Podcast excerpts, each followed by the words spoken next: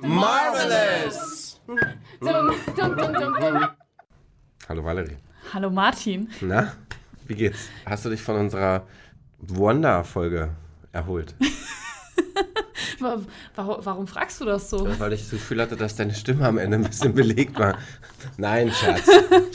Naja, man hat ja auch gemerkt, ich durfte den Podcast schneiden und wir haben zwei Tonspuren und man sieht schon deutlich, dass mein Redeanteil etwas, etwas mehr ist als deiner. Ja. So ein Tick, man, man kann es sehen. Aber in dem Zusammenhang habe ich mich gefragt, Wanda ist ja deine zweitliebste Persönlichkeit im So MCU. Was ist denn deine erste?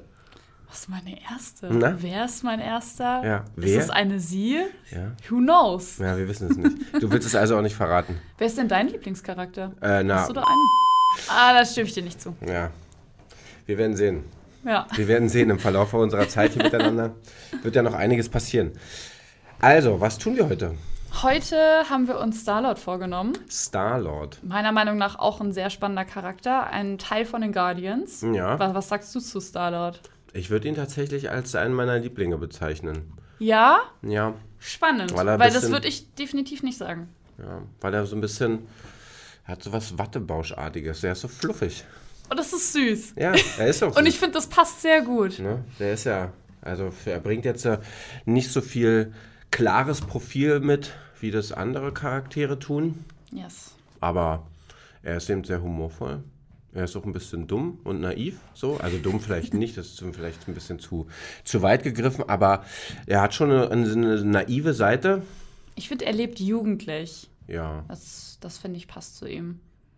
ja, aber er ist ja nicht mehr jugendlich, ne? Nein, aber ich finde trotzdem, hat er, hat er irgendwie noch dieses, er möchte sein Leben ausleben. Also gibt ja auch das, er steht gegenüber Thanos und Gamora möchte, dass Starlord ihn umbringt. Und Thanos so, oh, ist das dein Boyfriend? Und er so, nee, ich würde mich eher so als Langzeitlover bezeichnen Ja. und so. Also Ja. er, er möchte einfach irgendwie noch seine Freiheit genießen und die ausleben. Deswegen würde ich ihn so, ja, noch jugendlich einschätzen. Ja, er hat so eine Unverfrorenheit. So ist es. Das macht ihn, das, das unterscheidet ihn noch ein bisschen von Thor, der ja auch so den Weg beschritten hat zu einem leichten, fluffigen, witzigen. Charakter. Ja, Wattebausch. ja, alles jetzt. mm, ja. ja, kannst du mir dann vielleicht ein bisschen was zu Star-Lord erzählen? Also Ja, klar. hast du ein Was- bisschen, was hast willst du ein du bisschen wissen? Background, ein bisschen Futter für mich? Natürlich habe ich immer. Ich finde bei Starlord finde ich die Geschichte irgendwie ganz spannend, dass er am Anfang erstmal so eine normale Kindheit hatte, auch in Missouri und dadurch, dass seine Mutter dann Krebs hatte und auch daran gestorben ist, Ja. oder also es war es war ein Hir- Hirntumor, sollte er ursprünglich zu seinen Großeltern und das hat nicht stattgefunden, weil er dann von Aliens in ein Raumschiff gebeamt wurde und dadurch sein Leben so einen ganz anderen Pfad angenommen hat. Und das finde ich irgendwie total absurd, wie man irgendwie auf so eine Geschichte kommt, dass das random passieren könnte. Aber es passiert im MCU, kann das passieren. Vor allen Dingen, wie erfrischend endlich mal kein von Rache zersetzter Charakter. Das stimmt. Ja, Ne? Also dem passieren k- natürlich auch, Mutter stirbt, das ist jetzt eine dramatische Sache. ja. Und von Außerirdischen von der Erde entführt zu werden, ist wahrscheinlich auch nicht das Einfachste. Von denen er entführt wurde, der war ja auch langfristig dann auch so seine Vaterrolle für ihn. Ich muss sagen, ich muss jetzt leider echt zugeben, dass mir der Name gerade nicht anfällt. Ist es Yondu? Ja, Okay, boah. ja. Gerade hatte ich Schiss. Nein, voll, ja. Ich wollte nicht meine Ja, Nerd-Seite verlieren. Ich habe diese kleine Schweißperle auf deiner Stirn gesehen. Ja, und genau, er wird ja von Yondu entführt und genau. Das wird aber eigentlich, wird das langfristig mehr noch so seine Vaterrolle. Ja, Und das ist eine total absurde Geschichte, wo ich mir auch denke, ist da vielleicht auch so ein bisschen Stockholm-Syndrom dabei. ja, mag durchaus sein, aber der Yondu ist ja auch so ein, so ein sehr über, überdimensionierte Männergestalt. Ne? Der immer rau ist, immer hart. Und in den Momenten, wo sich die Kamera dann ihn quasi so ein bisschen zur Seite nimmt, dann öffnet er sein Herz. Und da ist dann sein Sohn. Ja. Ja. Ich finde ich find das, ich find das so süß, also wie das auch noch mehr im zweiten Teil irgendwie so rauskristallisiert Ja. wird, wo es ja dann leider irgendwie zu spät ist und sie es alle zu spät merken, dass das äh, ja schon irgendwie so eine Vater-Sohn-Beziehung ist. Finde ich das trotzdem irgendwie total, total schön. Ja, ich finde, mir sehr gut. mir gefällt äh, an dem Blick auf Peter Quill, dass ähm, der ist liebevoll gestaltet. Die Ja. haben sich viel Zeit genommen, auch so die Anfangsszene aus dem ersten Avengers, wo er da in diesen, was, was klaut er sich da? Ich, ich, ich weiß es nicht, du müsstest es wissen. Im, äh, Im ersten, im ersten, äh Quatsch, nicht im Avengers-Teil, im ersten Teil von Guardians. von Guardians klaut er sich ja so Ja, einen von den Infinity-Steinen, Infinity-Steinen, ne? ja. Diese Szene, die ist ja, die ist ja relativ lang so, Ja. und großzügig gestaltet. So. Und dann, wie man ihn da hinschlendern sieht, vor sich hin tänzeln sieht. mit seinem das ist schon Mixtape. So eine, genau, so eine kleine Sachen. Das ist natürlich auch marketingtechnisch fantastisch umgesetzt worden später. Aber das erzählt ja schon ganz viel über so einen Charakter, ohne dass der Charakter viel über sich erzählen muss. Ja. Finde ich auch. Ich finde auch gerade dieses Mixtape, was er, was er da hat, Awesome äh, Mixtape, Volume Number One, finde ich, hat auch irgendwie so eine schöne Bedeutung, dass das noch so ein Rückbleibsel ist von seiner Mutter. Ja. Und er das einfach die ganze Zeit mit sich rumschleppt. Und ja, das ist so der Soundtrack von seinem Leben. Ja, ich finde das spannend. Gut, dass, du das, dass, dass, dass wir das Mixtape relativ früh ansprechen jetzt. Ne? Das ist wichtig. Ja, es, es ist, also, wenn man jetzt im MCU bleibt, natürlich auch für den Charakter, aber wir sprechen ja oder versuchen ja auch mal ein bisschen äh, hinzugucken und zu sagen, was sagen denn diese Charaktere über uns als Gesellschaft? Und ich finde, dieser ganze, äh, dieses Aufgehänge, dass er mit Musik verbunden ist, auch mit einem Tape-Deck, also mit einem, Ja. mit einem Walkman äh, verknüpft ist, das ist auch wirklich Teil unserer aktuellen Kultur, die ganz viele Rückgriffe macht auf vergangene Zeiten, auf die 80er, jetzt aktuell ja stark auf die 90er, wo Ja, du Vintage einfach, ist in. genau, wo du wenig in Anführungsstrichen Neues hast, also wo nichts Originäres irgendwie viel entsteht, sondern wo das Neue aus dem, aus dem Rückgriff auf bestehende Dinge heraus entsteht. Und davon ist, finde ich, Marvel ja auch ganz stark gekennzeichnet in vielen Bereichen, ja.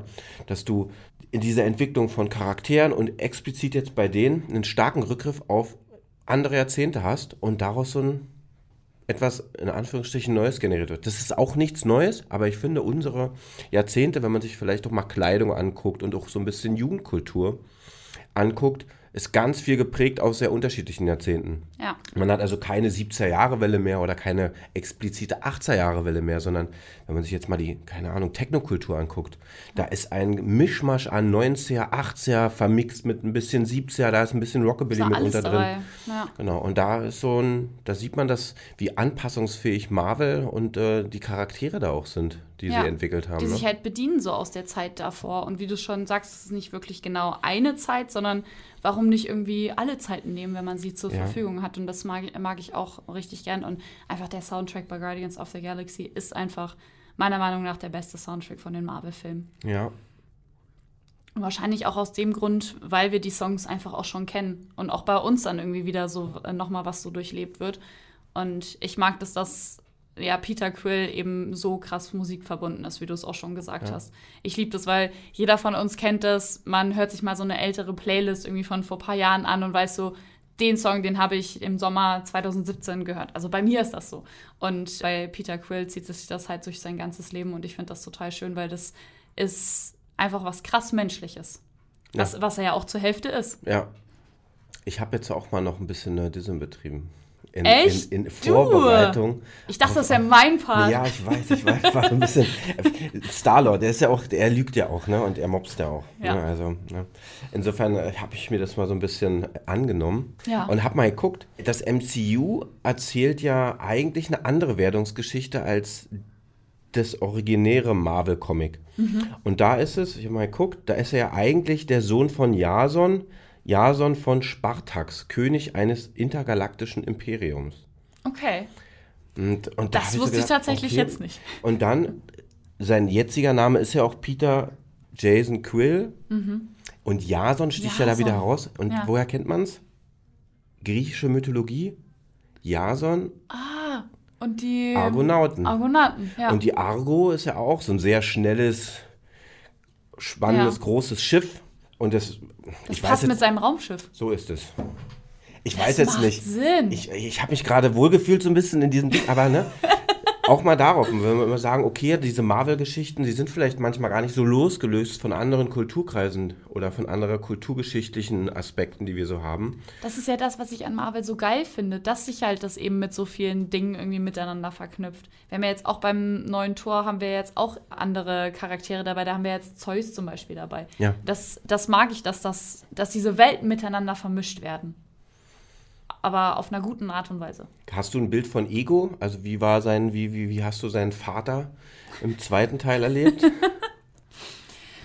ja, es war, das ist eine sehr gute Frage, weil ich fand am Anfang, fand ich die Begegnung zu seinem Vater, dass ein Vater existiert, fand ich super schön, weil mit der Zeit gewöhnt man sich ja auch an die Charaktere und einfach Guardians of the Galaxy 1 hat es einfach geschafft, dass ich so äh, direkt alle Charaktere in mein Herz geschlossen habe und dann hat einer von denen die Chance, wieder einen Vater zu bekommen, dass ich am Anfang komplett daran geglaubt hatte. Ich dachte so, wow, das ist jetzt toll. Und habe auch, als ich Guardians of the Galaxy 2 damals geguckt habe, hatte ich auch gehofft, dass die jetzt gemeinsam gegen den Bösewicht irgendwie kämpfen und dann ist natürlich umso schade, dass sein Vater sich rausgestellt hat, dass er der Bösewicht ist.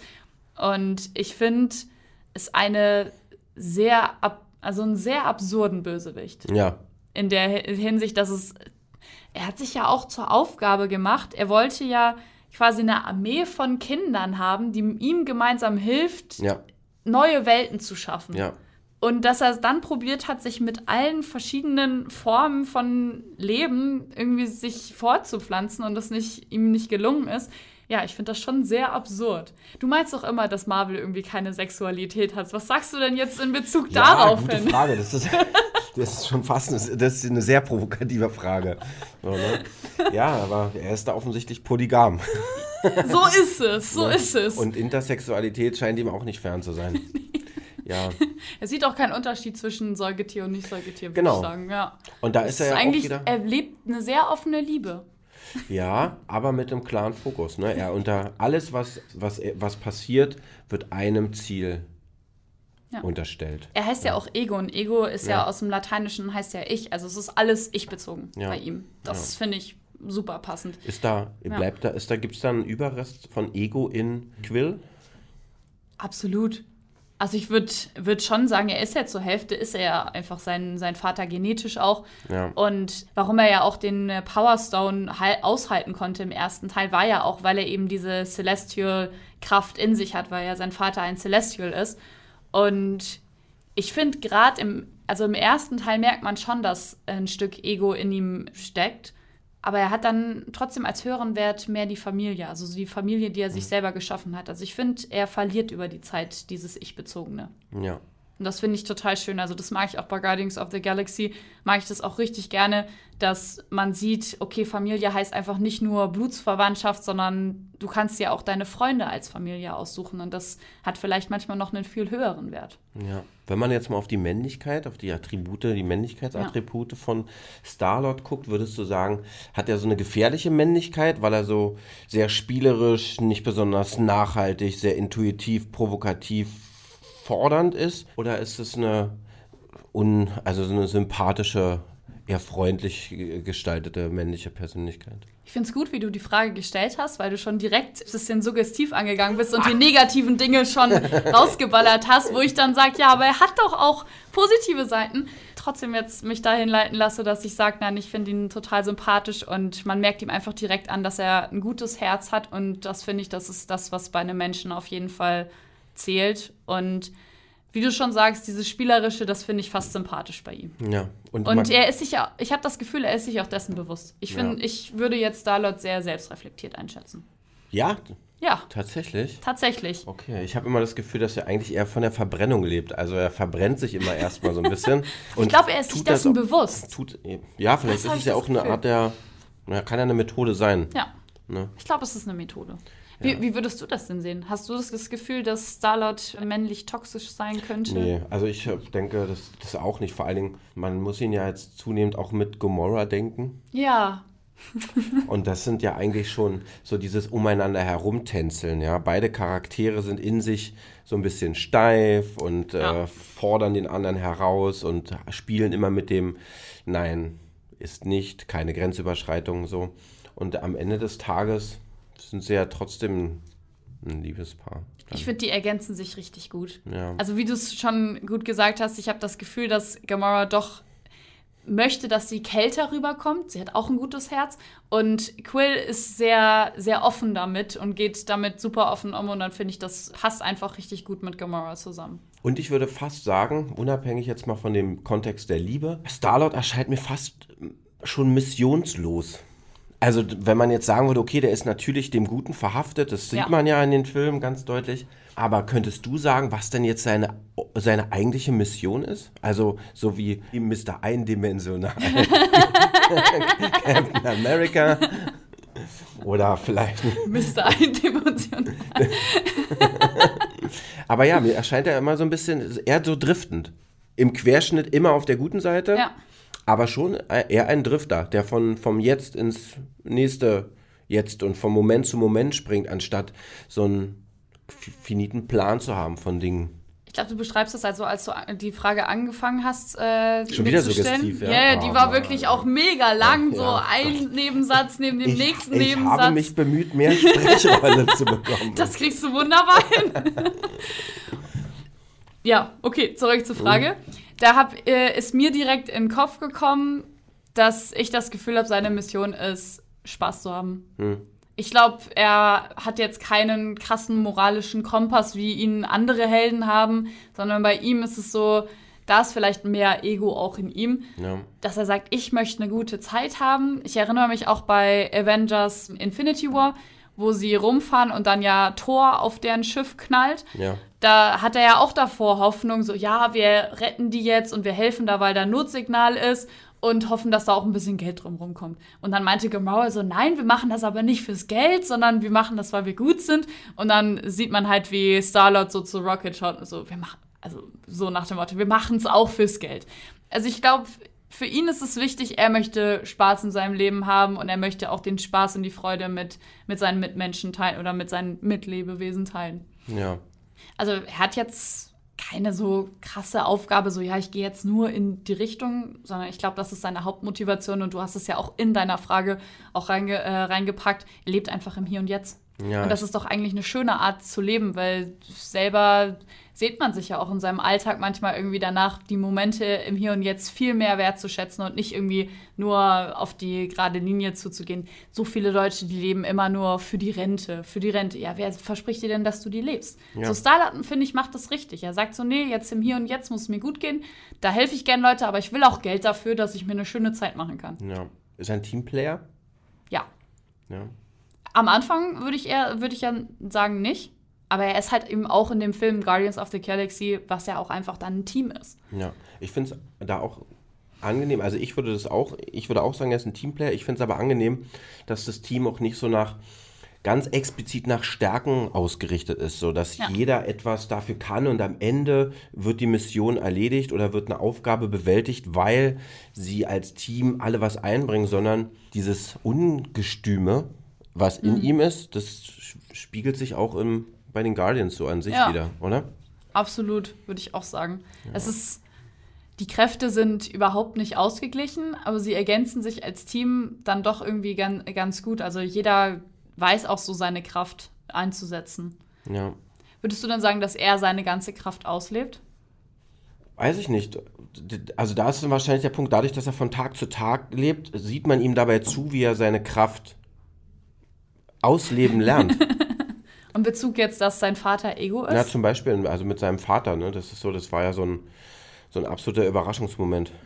dass er ihn. diese Das- Kraft hat. Genau, Ja. dass er diese Kraft hat. Vorher hat man ihn ja eigentlich eher als eine Art, ja, als Menschen erlebt. So wird er auch ganz oft dargestellt, finde ich. Also, wenn ich jetzt an Wonder denke, da wird irgendetwas immer hochgeschleudert, halbe Gebäude werden auseinandergerissen und Busse fliegen durch die Welt. Und er ist ja eigentlich immer mit seinen Laserwaffen unterwegs. Oder bei, Oder- bei Thor ist es ja auch ähnlich. Thor ist ja auch so göttlich und Peter Quill hat aber auch einfach krasse Kräfte. Aber wie du schon sagst, die, Ja.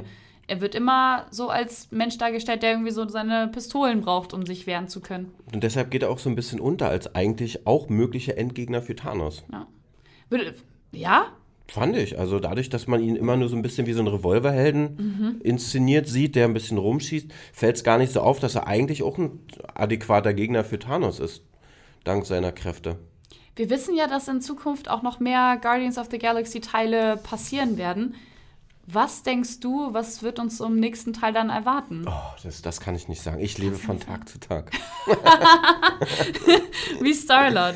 Ich hoffe, dass er seine Kräfte vielleicht noch, noch mehr entdeckt, weil gerade nach den Filmen Eternals wissen wir auch, was Celestials nochmal für eine größere Bedeutung haben. Ja. Und ich wünsche mir, dass da auch Star-Lord noch mit reinspielt, Ja. dass das noch zusammenfindet. Das, das habe ich zum Beispiel überhaupt nicht so richtig verstanden, dass wie Ego so ein Celestial sein kann, der von seiner, von seiner Art komplett anders ist als der Celestial, den wir in Eternals sehen. Vielleicht sind Celestials auch dann wieder vermenschlicht worden, dass die einen so ticken, die anderen so ticken. Ja. Aber ich glaube, das wäre noch mal eine extra Folge. Dann gucken wir mal. wir, wir wollen uns ja nicht nur den guten Seiten widmen. Genau, auch die, auch die Bösen dürfen, dürfen ihren Platz hier finden in unserem Podcast. Dann lass uns fluffig, äh, fluffig auf den nächsten Teil warten. Ja, wie ein Wattebausch. Wie ein Wattebausch. Danke. Danke dir, Martin. Ciao. Ciao.